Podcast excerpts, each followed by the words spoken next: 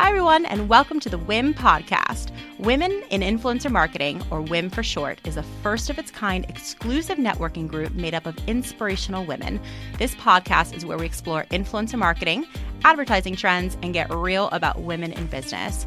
Our mission is to network, to foster leaders within this exciting industry, and to share information to make our work stronger. That's where this podcast comes in. We'll bring you fresh perspectives on timely topics facing the industry from expert voices in the space. Find us wherever you download podcasts, and of course, you can always find us at iamwiim.com. That's iamwiim.com. Hello, hello to everyone who is in quarantine. I just wanted to pop in before this episode gets started to just check in on everybody. I know that as the days and the weeks go on, that there are certain challenges that pop up that haven't been navigated the week before.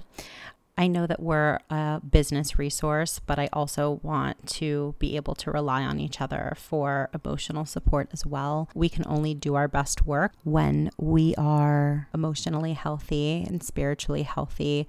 And during this time, it's going to take a little extra effort to make sure that we're in that space. So please prioritize yourselves. Please then give to others and know that by helping others, it usually gives you a big, big boost of enthusiasm and energy yourself. Um, that's the spirit of networking. That is exactly what networking is all about. I just want to make sure that everybody is acknowledging the wins, no matter how small, how difficult they were to come by. but now more than ever, I just want to encourage all of you to really rely on the women in this group more than ever. Um, just remember that we are so much stronger together than we are by ourselves. That is absolutely the purpose of this group. So check into the Facebook group often, turn on notifications, comment on this podcast, share this podcast, invite somebody into the group that may not know that it exists because we are all going through this together. Everybody in the world is going through this together, but there are fewer people that understand what we're going through as women. Let's put the bullshit aside and let's really work together in a way that we never have before and show the world that we can think creatively, we can be incredibly resourceful, and together we can make this better. So know that the members of this group are in in industry just like you. They're in roles just like you and they're going through all the same things. They're mothers, sisters, friends, wives, their colleagues. And if we stick together and we're real about what's going on, we'll come out this the other side and be stronger than we were before. I promise you. We want this to be your comeback week. We want this to be your comeback year. And um, we know you can do it. So, without further ado, let's jump into this episode. Ryan Stern and Alexa Tonner are the co founders of Collectively Inc., a San Francisco and New York based influencer marketing agency. Collectively's pioneering approach helps brands connect with the most creative voices on social media with the best ideas, tools, and talent. Under Ryan's leadership, Collectively has been recognized as one of Fast Company's most innovative companies for marketing and advertising, and a finalist for Digiday's Content Marketing Agency of the Year. The company's work has been recognized by the OMA Awards, Digiday Awards, Glossy Awards, and the Webby Awards. First and foremost, thank you both for taking the time to be on today's episode. How are you both doing? We're good. We're good. Uh, it's an interesting time uh, across the board for sure, but we're hanging in there. Our our office is is healthy. Um, we're healthy, so you know for now it's uh, working from home and staying in touch across Slack and Zoom and all sorts of different things, and continuing to even work on some programs. So um, that's kind of what our, our world looks like right now. That is really great to hear. I think this is the third or fourth time that we've had two guests on the podcast as well. They've been arguably some of our more enjoyable episodes because we just get more perspectives, and that's always better than, you know, two is better than one. In the intro to this podcast episode, um, we heard a little bit about each of your backgrounds.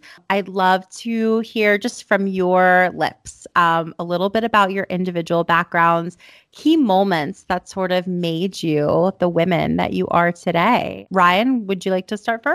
Sure. And I like that the odds are stacked against us already mm-hmm. because two of us. So I'm excited about that. Um, but yeah, I would love to tell you a little bit more about myself. I, um, you know, I started out in my career actually on more of the journalism and editorial side of content, but I've always been a content junkie and have just loved um, watching the access that sort of the everyday person had to creating content happen with kind of the beginning of web blogs, like way back in the day. And then um, I actually started a food blog in 2005, um, even though I was working at the time at Architectural Digest. And like that juxtaposition was very interesting, being like a Condé Nast, like very like polished well-oiled machine of a magazine publication and then you know kind of by night like blogging and creating my own food content.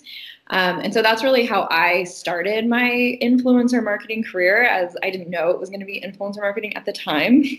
Um, but i actually moved into food media um, having ex- kind of experienced this whole blogging community and began working at a food media site where we aggregated tons, you know, thousands of food blog sites and started partnerships and relationships with food bloggers. And it just was really awesome. And I got to really um, see how the community of food bloggers could grow around that and how we could actually bring that audience and community to advertisers in a really unique way at the time.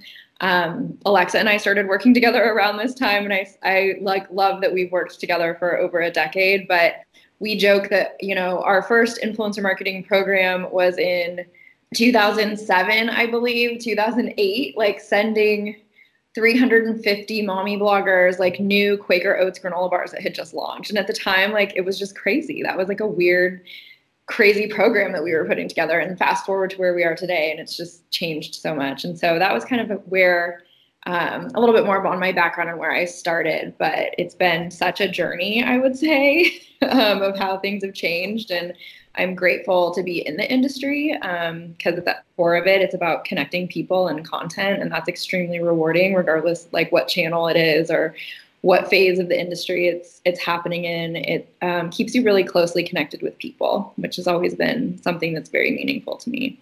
And I, I love that you guys have been business partners for so long and in the industry for so long. I'm sure you've both seen so much. So Alexa, tell us a little bit more about you know your journey and you know how you got into influencer marketing and how you are ended up where you are today. Yeah, absolutely. So, as Ryan um, alluded to, she and I have been working together for over a decade. She hired me when I was pretty fresh out of school, I would say, um, to be on her team. And so, um, you know, from from working at that original sort of food media startup and working with food bloggers, to um, working at much larger media companies where we were still doing influencer marketing programs and kind of um, running those on behalf of, of, a, of a larger media company that also sold kind of banner advertising. Um, I think kind of a key moment was when we we took a moment and, and stepped back and looked at the industry that we were in, which was you know selling a whole lot of banner ads and also kind of doing these added value blogger programs we realized that you know banner media was getting cheaper and cheaper and cheaper and these companies that have been built off of it were not going to be able to continue to charge the kind of prices that would keep them afloat. But the clients that we were working with every day were really desperate for this content. Um, they wanted to have real people talk about their experiences. They wanted to, you know, feed the content engines that their Instagram and Facebook channels had become, um, and they found they could do that with um, with the help of influencers. And you know, still early days. It was mostly blog, Instagram, some YouTube then um, but certain other platforms hadn't like pinterest was barely getting started at the time. Um, and we kind of took a step back and realized like wait a minute what we're good at um, and kind of what, what we focus on is this world of connecting brands and content creators and you know translating across all of the different um, teams that are involved in that mix. And that's what we think is going to continue to be powerful in a world where all of us are really um, you know socially connected um, through the, the different types of apps and platforms that we use. So we kind of took a big risk together. And i remember like we were sitting in a bar in san francisco and we were talking about you know what we could do next. And i think ryan suggested like what if we just started our own agency?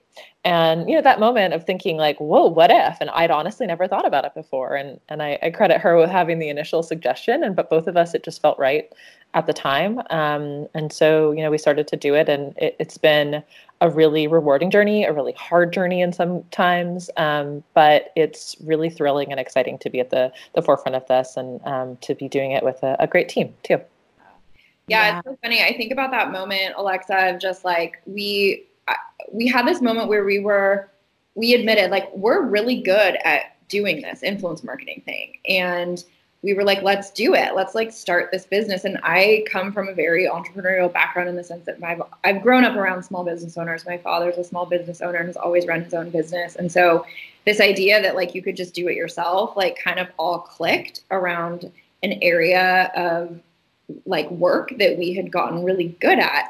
And I think what's been interesting though is that that that's not the same as running a business and growing a business. And I think that's been a really amazing, incredible journey that I'm very grateful for is not only continuing in a discipline and the type of work that you love, but also like working together, having an amazing business partner where we actually are learning all of the other things about what it means to run a business successfully, which is a big part of what we now do day to day outside of just the influencer marketing discipline.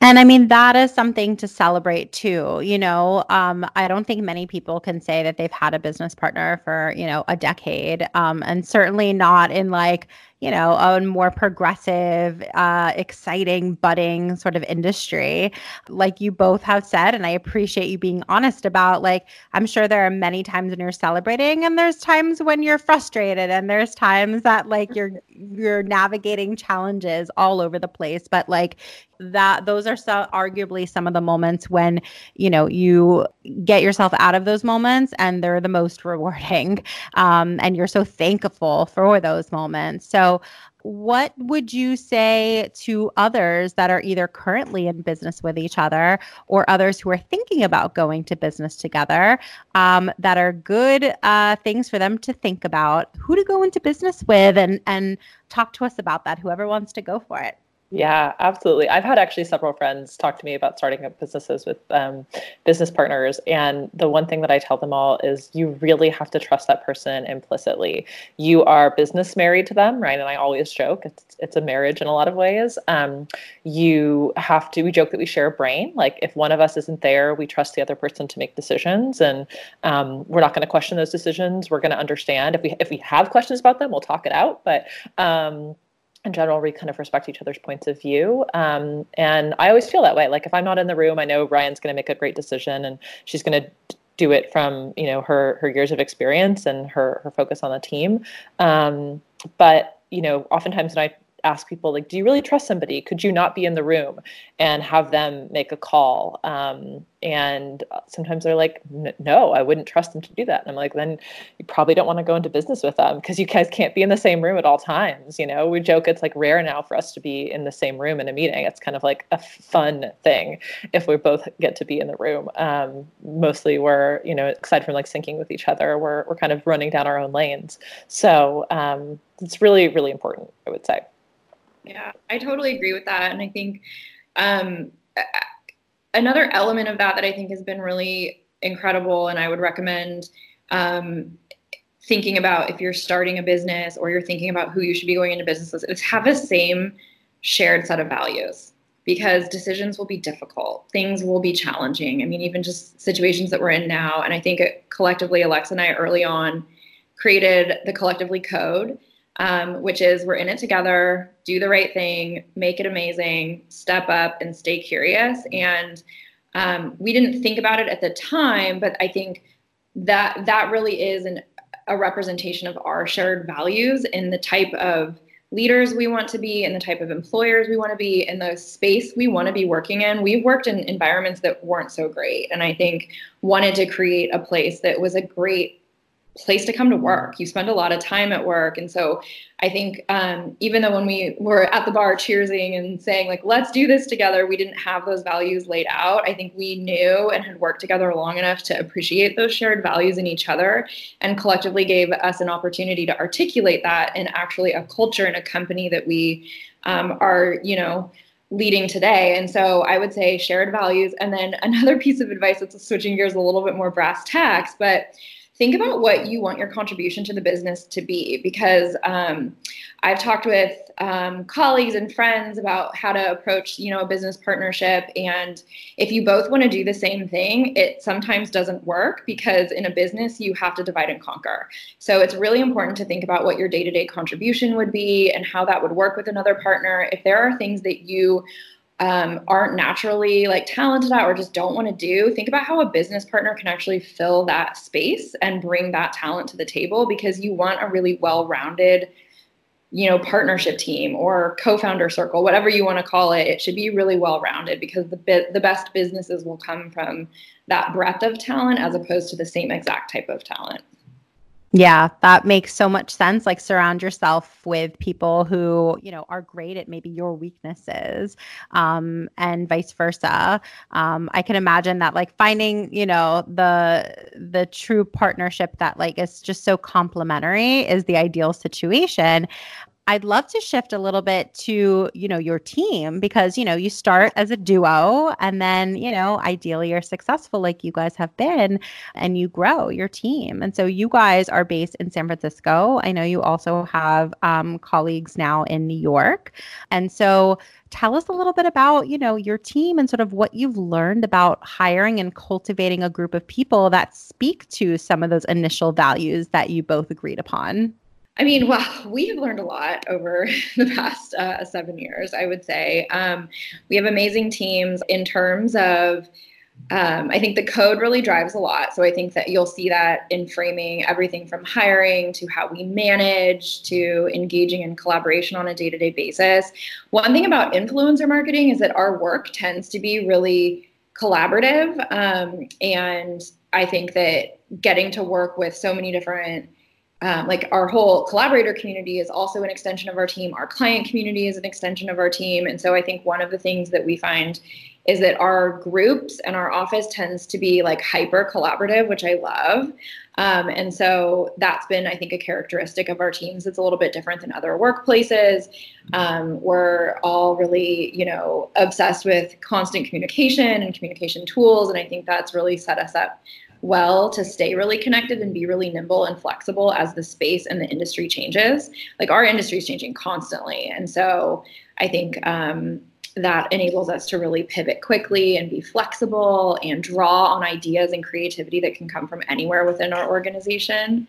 Um, I don't know, Alex, if you have anything to add to that. No, I was just I was just going to say to echo what you were saying about, um, you know, using values as a way to hire employees. I would say in the early days at Collectively, our hiring was really instinctual, for better or worse. And even though we hired some really great people that are still with us today during that period, I don't think instinctual hiring is the right way to go. Um, you know, what we've learned over time is having really structured hiring, hiring that's um, focused on weeding out unconscious bias, hiring that brings in a lot of different perspectives when possible. It's hard when you're you know just two people but as you get more people in your organization those voices in. Um, and really be clear on what you need then you know and in the early days it was people who could wear a lot of different hats and contribute to all different areas of the business and be really comfortable operating without a rule book because we had to still write the rule book. And now you know we are a more established organization. We have teams. We have roles within those teams. They're pretty structured. We understand you know we can kind of build an archetype of who's been successful in those roles in the past and, and that kind of informs our hiring process. Um, and then we have to stick to that and we have to make sure that we're doing our best to get a really diverse set of candidates in the door in initial interview process um, and that we are conducting the interview process again with a lot of different perspectives and voices to help um, help us make the best selections. And I think since we've gotten a bit more rigorous and structured about that, um, our team has benefited, and certainly our work has benefited as well. Um, so that's been really crucial. And then my other tip would be that you can um, you can teach the hard skills like all of the like how to make a keynote deck and and how to um, you know communicate effectively but you really can't teach the soft skills like who is going to be collaborative to ryan's point who is um, who's nice and kind, um, who is strategic, who um, is really curious about the world. Um, all of those things, like if we don't see them in an interview, we're certainly not going to see them um, you know, three months down the road when they're working for us. So we're, we've tried to be really clear about making sure that some of those soft skills that we know make people successful collectively are, are really well demonstrated during kind of our initial interview process. And I think that's great to be able to articulate. And I think that um, some people like m- would most likely agree with all those attributes that they they want um, instilled in their employees. I think the question is like, how do you get those out of a person in an interview? You know, and these are just like technical or logistical questions, but like, yeah. are there any tips that you've sort of learned along the way that just really get the most out of somebody in an interview situation? I think yes, yes, and no. But um, it's it's it's hard it's easy but it's hard in some ways but oftentimes we ask a lot of open-ended questions. So we ask people to tell us about certain situations and we're listening really really closely um, to see how they respond to that. So you know asking people to tell us about a time when something went wrong in their past job and, and what they did can be really interesting because did they take um, acknowledgement that maybe something they did wasn't right? Did they talk about how they fixed it? Did they talk about how they make sure they'd never do it again or um, they could avoid it in the future? Or do they start blaming somebody else really fast? That's usually pretty telling. Um, but sometimes it's really easier than you expect. Like Ryan and I talk a lot about, we, we actually ourselves sometimes do a lot of the initial screening questions or, or screening interviews just to help out our teams. And um, sometimes we'll just ask like hey tell us about your favorite influencers. Tell us about your favorite influencer campaign. And you'd be surprised how many people can't answer that question which is very surprising. You know people who look great on paper and said all the right things in the cover letter the, answering just like a very simple question versus a lot of people are like okay here are my favorite youtubers right now. I'm really into this. This is a cool campaign i saw. Um, you know those are the people for us the people who kind of live and breathe it have done their homework, are excited and motivated and hungry about the opportunity, um, and then um, can can really convey that appropriately in a in an interview. Um, that's what we're really looking for. And the more you talk, and the more you, I think, give, I should say, the more you give them a space to talk, the better, because that's the key to understanding how they think, how they um, approach certain situations. I love that. Yeah, that's and I'll just add on to that that one of the things that we do across all of our interview processes is once you get through kind of an initial screening and maybe a team interview, we always have um, candidates submit a little bit of what we call a homework assignment. And um, this is probably really common, but really giving the floor to someone to talk to you about how they created the work. It doesn't really matter how related the work is to the work they're going to be doing, but understanding someone's process, um, the questions that come up through that process, and they want to talk to you about that is really telling and how you collaborate and how you kind of approach um, critical thinking and maybe something that is a little bit new that you haven't done before. And so I think those are really good um, steps to include in the process for going beyond just the interview space to understand how someone is going to be working and how they could contribute um, against values and the actual work that the role requires. And I, I love that. I and then you so you find this great talent and you obviously get them in the door. Talk to us about retaining good talent. We happen to be in a very difficult time right now. It's so timely that we're having this podcast interview when we're having it in the midst of like a, a world pandemic where people are being challenged left and right to work from home, for example, where some people are used to having this shared collective experience with each other and feed off of this energy um, and collaboration. But you said that previously or historically that you guys have had a ton of tools at your disposal that you've used. I'm sure maybe I'm just guessing, but maybe like Slack or Zoom, I think you might have mentioned um, things like that. But some people are, you know, naturally struggling a little bit these days to say, how do I contribute the most? How do I um, really step up in the situation? And I'd love to hear from both of you because this can this conversation is timely in relation to coronavirus, but it's also transferable to once we inevitably overcome coronavirus. Um, when people really want to step up and contribute, how do people best work together as a team? One thing that we've talked about a lot over the past couple weeks is that we felt well prepared for this because we've already um, historically done what we call work from wherever Wednesday. So every Wednesday, our team can work um, from their home, um, from a coffee shop, from our office, wherever they feel most comfortable working. During that time, we've used tools like Zoom and Slack to stay in touch, and our team is really comfortable and, and kind of familiar using those tools. You know, we also use kind of the full Google Google suite of docs and sheets and things like that to co- collaborate. Um, and so you know we've we've relied really heavily on those, and we've all gotten used to video conferencing over the past year or so. Um, so you know that transition hasn't felt too different. But one thing we've been kind of trying to layer in um, now are just more opportunities for catching up and hanging out because I think that's what people are really missing um, right now, especially is just can we you know talk about some silly stuff. So you know we've been spending a lot of times the first 10 minutes, uh, 20 minutes even of a big group meeting, just chatting, like seeing what everyone's doing, what's going on, um, talking about TV we're watching, or, you know, people learning, taking the time to learn some TikTok dances, um, you know, just kind of catching up. Uh, we have Slack channel right now dedicated just to like work from home silliness and sharing like positive stories and, you know, not talking about the news, but just talking about great things that we're seeing and funny things that we're seeing. So that's been really fun.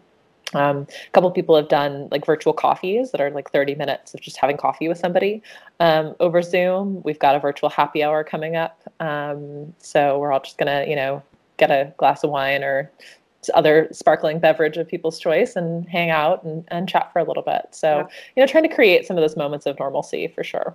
Yeah, I just I feel so grateful that we have connectivity and the internet to help be creative in times like this. Like I've seen happy hours where you can customize your background. So like people are doing happy hours with their friends where it's like they can kind of import themselves in a cocktail to like wherever they want to be and like fun with backgrounds, fun with um, you know, just the gallery view on Zoom itself can be really fun. We've talked about I have I, I have two kids and so um, I think that's been interesting, honestly, to see how children are responding to connected technology in a world that has been very like screen time regulated. And now the only way that as a seven year old, you know, I have a first grader that she can talk to her friends is on the phone. And so we're kind of like readjusting to that, but also seeing like the delight of being able to do like a Zoom with a bunch of your friends from your first grade class has been really cool and silly. Um, we've talked about doing a little like costume party with them because like, you know, young little kids love to dress up. So it's like showing up for your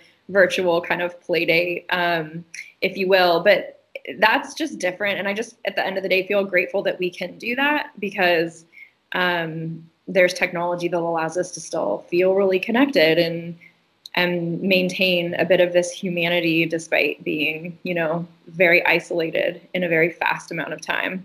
Uh, we're very fortunate. We're in an industry about social media and connectedness and technology. And so, you know, we're very, I, I think we should all be grateful that we were in this industry before the you know coronavirus became a thing and are really well positioned um, to get through it but I love thinking creatively about someone told me there's like a Chrome extension now for Netflix and that people mm-hmm. are like exploring, you know, watching TV with friends or a movie with friends or like a social gathering of sorts with colleagues that are now not close by. Like you can't go and grab a happy hour. So what can you do instead?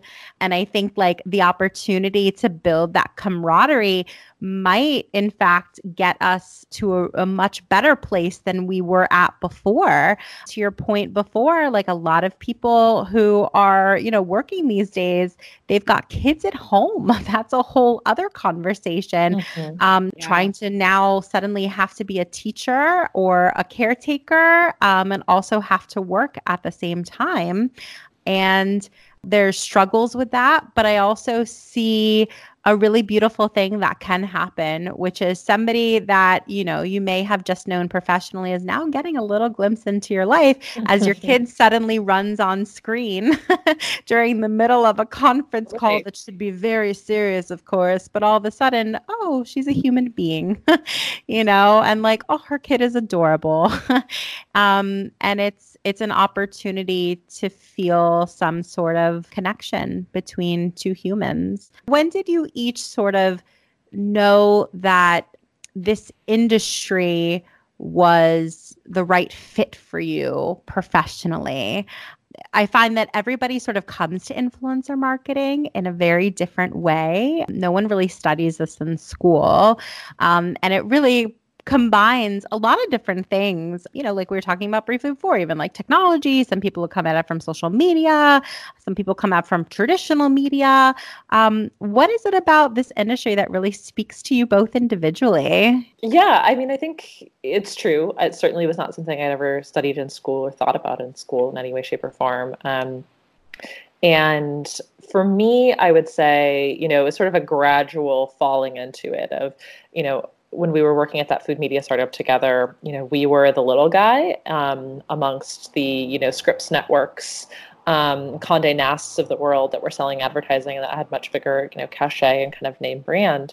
Um, we were trying to sell food media, and we are like, well, what do we have that's unique and interesting? Um, we've got all these food bloggers, and what can we do with all these food bloggers? What if we sent them product and have them talk about it and use their platforms in kind of a, a distributed um, uh, way that communicated their, you know, personal feelings and excitement ideally about a product. Um, and i think you know it, it, was one little light bulb moment when that worked and it was successful. And um, you know we got all this content. There's a moment i think when we shipped them out we were like huh i wonder if people are going to do anything or people are just going to eat this food and never talk about it. But um, they were excited you know they'd never received something in the mail before. Obviously now that's you know the backbone of a lot of influencer marketing is receiving things in the mail um, but that was really new at the time. And then you know, as I sort of continued down the path, at some point I realized that I liked, you know, influencer marketing done well is really additive to your life.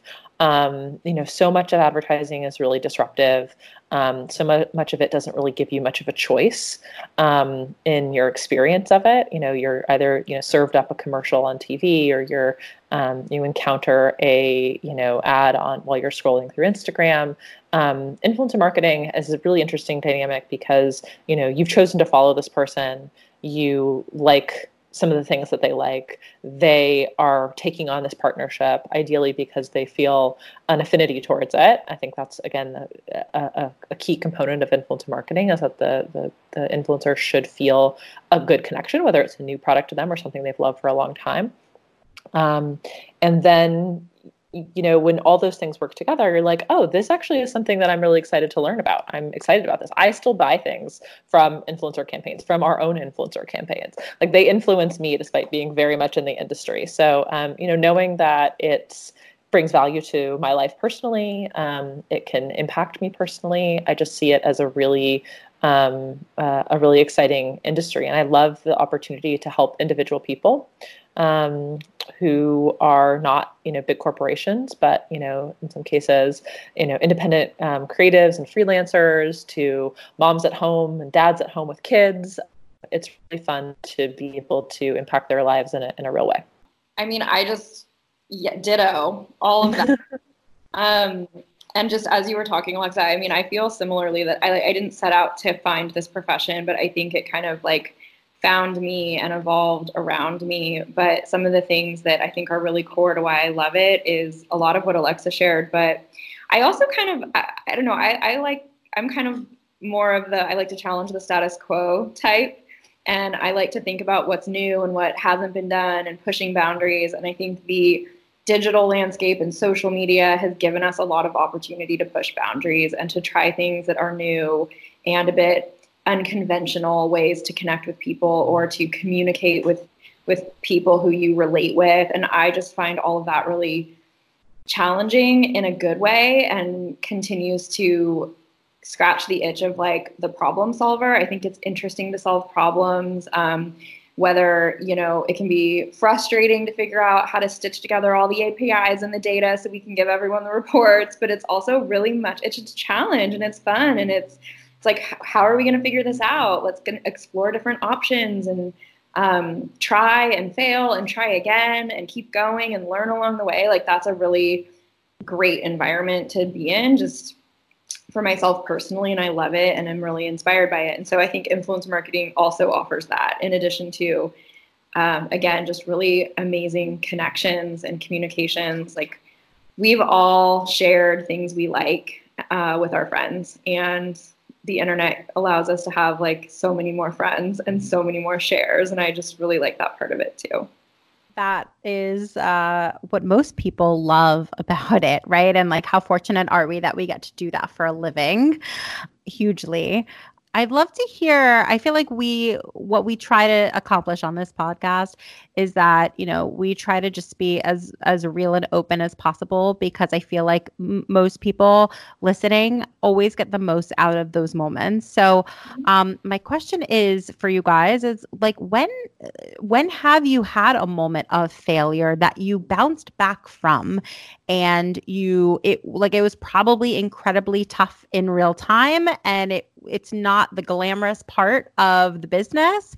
And you know it's not really necessarily what people are always talking about but that's the real part of the business. And i'm sure there has been those moments over the course of 10 years of being in business. Um, i think people what they really would love to hear from you given that you're still at it 10 years later and so successful what were those moments like? And and what did you take from those moments yeah, that's a good question. I can jump in a little bit on like first. We can we can talk about more specific moments in a second, but just I think philosophically like failure needs to be rebranded as learning. like failure is something that happens every single day on a small and a large scale, and I think particularly for women, we have such high bars for ourselves and this sort of like fear of failure mentality um, that I even see in young girls. So I actually coach my daughter's soccer team and one of the things that like I'm freshly dealing with on a more real time basis now that I'm doing that is just like how much pressure there is to be good at everything immediately. And you see it as young as first graders on a soccer field, like getting frustrated that they can't dribble as fast as they would like to. And it's like, you don't, you're not born knowing how to dribble. Like you have to try it and fail at it a lot, or the ball will go in the wrong direction, or you'll hit the cone, and all these things happen. And like, to me that's like a process of learning something. And so i would say like as silly as it is business and when we're adults it's still the same thing. Like for the business that we're in like we're going to try stuff and it's not going to work and we're going to learn from it. And so um, i think that's sort of a frame on the things we've learned along the way. And we have had times where we've metaphorically like stepped up to kick the ball really hard and completely whiffed and you learn why. Like what did i do in that moment? How did i anticipate things the way that I did and how would I revisit that moment differently in the future. And so I think that's what we're really trying to manage through is again like doing a lot of this for the first time. Like it was the first time when we first started out 7 years ago like I remember not knowing like how to even become incorporated as like an actual business and like you know you misfile things and you're trying to figure it all out and there's just like tiny learnings every step in the way and then like as you continue to run the business, you realize that you're gaining experience. And so you can take a little bit bigger risks. You can you can actually build on that experience and the, you know, you're not going to try to bite off too much than you can chew. So it's kind of like this process of like constant little failures, little learnings, if you will, um, that I think has been helpful for us as we've gone through just, I mean, hundreds and hundreds of experiences over the last seven years. It's hard to even like pick them and talk about them because there's so many. I don't know. That's kind of how I think about it.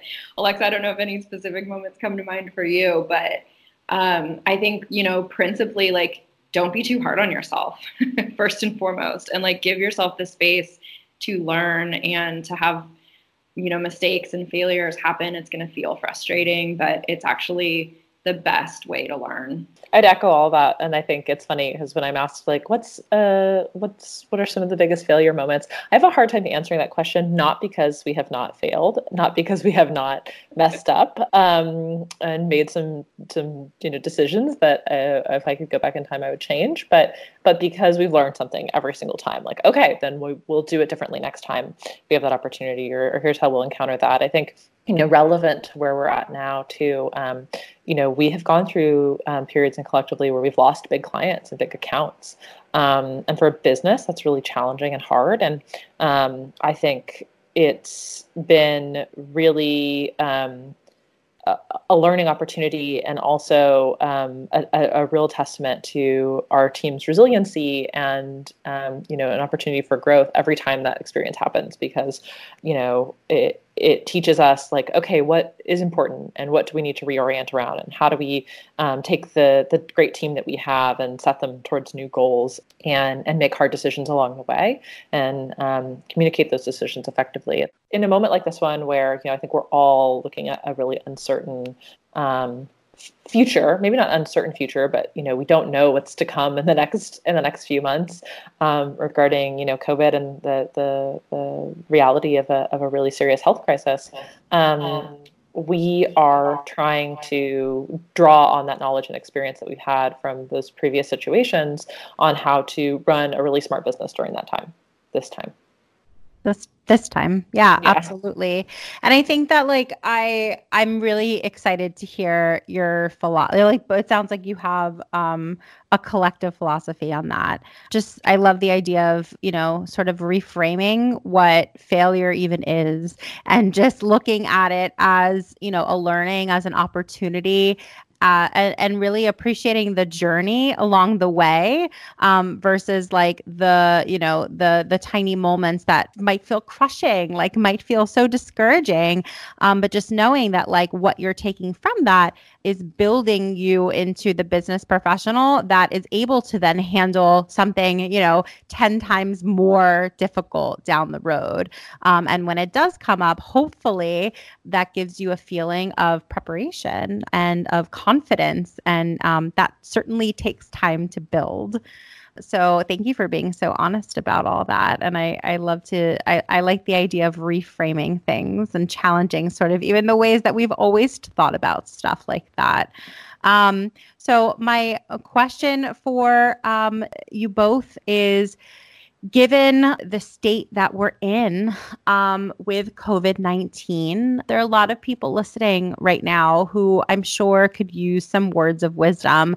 We're all going through this together, and it's a time, arguably, more important now than ever um, to just be there to support each other and share information and share findings and things like that. And I'll speak personally, I do think that it's sort of like a day to day basis that everything is sort of changing. But is there anything that you'd like to tell people listening? Things that we can all do as a community, as an industry to help keep business thriving. I'd love to hear your thoughts on that. I think like at this moment, I think what we're seeing is the reality of the whole situation is just sinking in for everyone, and um, it is changing day to day. I think we're seeing an outpouring of creativity and support from our influencer community and the creators that we work with, which has been incredibly inspiring. Um, we did a little bit of a roundup yesterday on our blog and on our social channels, but that's been a real bright spot to see just how much creativity and humanity there is, and really thinking about your content creation abilities and your influence for good. So we're seeing, um, you know, content about really helping communities understand the importance of you know sheltering in place and isolating and kind of spreading the news that is prepare like that's productive and not um, you know continuing to um, escalate the sense of anxiety and fear that I think is happening. Um, and I think that you know we're going to see it, we're going to see people settling into this new reality, and it's going to change. And I think that one thing that is inspiring to me about our particular industry and just the people in it is I think that we're we're already really connected to these online audiences and we've already been really immersed in that type of communication style and connection. And so if anything like we have a lot of strength there and we have a lot of experience and we have the opportunity to really bring that to more people who are leaning to social channels for the first time. So I think there's a bit of, you know, a responsibility of showing up in that moment and really bringing great content to people and positivity and inspiration and silly comedy. Like, you know, just being able to make people laugh right now is so important. And relate with like real talk of what it's like to be transitioning your child to home learning environments. That's really hard. It's that's been one of the hardest things for me personally to experience over the last 3 days is is watching that transition happen and have it be very frustrating for your children. Um, and so, just like solidarity around that is important, and solidarity around everyone's unique experiences are so important. And so, I think we're going to continue to see that and an outpouring of that in the community. On the business side, again, like thinking about how we can support the brands and the client communities in ways that are really appropriate. Um, brands are being impacted. We're seeing production shoots being impacted. Creators have production capabilities in their homes. This is really unique and an advantage for our industry. And so I think we're hopeful that our discipline and the work that we've done can really scaffold additional client needs in a time that is appropriate and authentic, but also brings value. And um, so I think we're exploring some of those and hearing clients that are curious about what that could look like um, as other types of industries and businesses are experiencing impact to their own um, workplace and ability to um, do what they're doing on a daily basis. So I think again that's pretty broad, and there's a lot of different um, things we're seeing unfold. But those are a few that come to mind on my end immediately. No, those are so so good. And um, what about you, Alexa? If you could give people a message of um, your thoughts around this, what would your message be? Yeah, I mean, uh, Ryan said a lot of it, and you know, she and I, um, al- along with um, Natalie, our, our, other executive on our team, um, we've been having daily meetings where we just check in um, with each other and you know prepare the business, but also um, talk uh, ha- have a little like friendly friendly conversation too. Um, and so i think the the real power of what we do right now is is in each other. I mean we're lucky enough to be honest with you to be in an industry where we can all work remotely um, with our laptops and with internet we pretty much have a job. Um, a lot of people are not as fortunate right now. And so you know i think a lot about them um, during this time, I think about the power that influencers have to, um, you know, share public health information or, um, you know, provide support or relief for people who um, are in, in a position of unemployment right now. Um, you know, there's so much good that influencers can do in providing information right now. Um, and I think so many of them have really stepped it up. And so many different parents share tips and advice on how to keep kids entertained right now and how to you know transition from being a, a, a working parent who works outside of the home to a stay at home working parent hybrid teacher combo preschool teacher combo. I'm i'm i'm deep in that too with a 17 month old and she um, cannot do any kind of remote learning so we are we are just taking a lot of walks.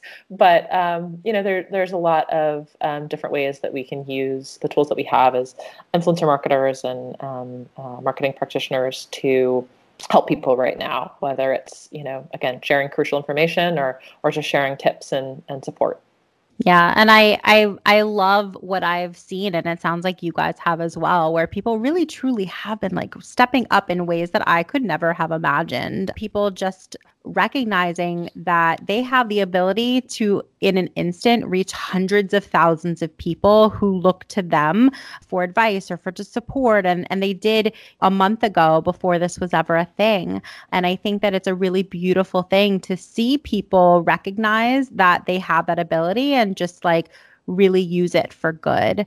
Um, and I, I think that there's an opportunity there as individual influencers, as influencers in our industry to do the same thing and encourage those influencers to be doing that and just thinking about, you know, the big picture here.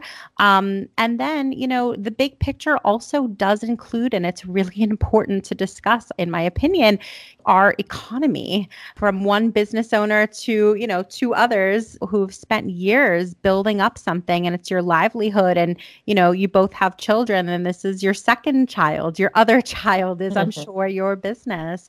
Um, and so you know it's it's a it's a hugely important moment in time i think to be cautious about how you proceed but also rely and feel confident on all of the skills that you've learned along the way to be able to appropriately navigate your way through this really challenging time.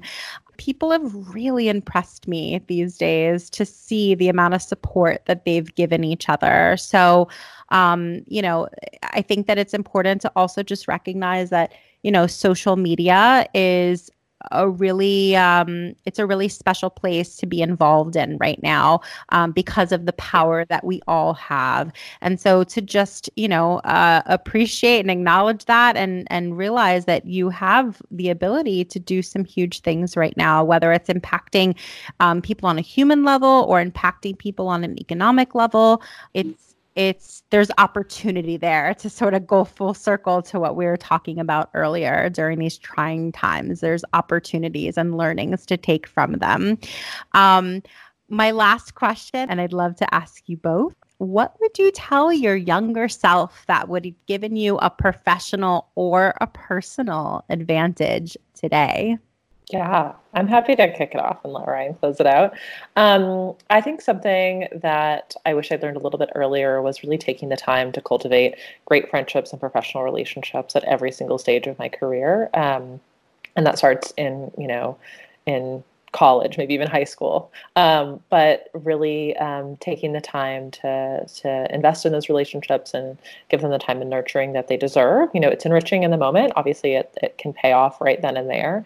Um, but you never know where people are going to go and where they'll um, wind up and when you'll see them again. Thank you, everyone, um, so much for really listening. Small, if you liked what place, you heard today, um, don't you forget to turn into people again. And, you know, having invested that time now is going to, you know, pay off potentially. Join So it's just good advice um, for people in their careers, and that goes for just even you know if you're if you're new to the working world like know that the people that you're working with and for now um, you'll probably encounter again one day. So you know the the time um, that you spend getting to know them and doing your best work is really important right now.